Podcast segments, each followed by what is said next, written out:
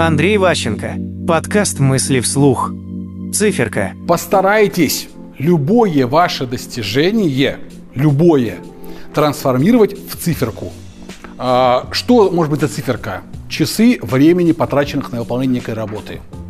А, не знаю, количество листов бумаги, которые перевели. Количество килобайт там памяти, которую вы создали, или еще что-нибудь. Любое. Вот количество строк написанного кода.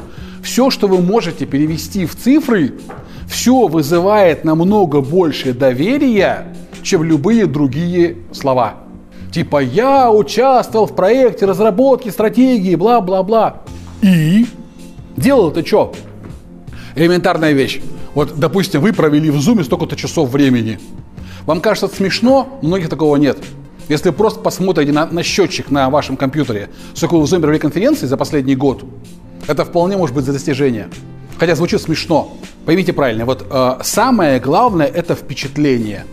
Вот, э, конечно, нет прямого смысла от того, что кто-то чувак смотрел, там, не знаю, там 80 тысяч часов э, в зуме, это какая-то глупая цифра, но для большинства других людей большие цифры лучше, чем маленькие.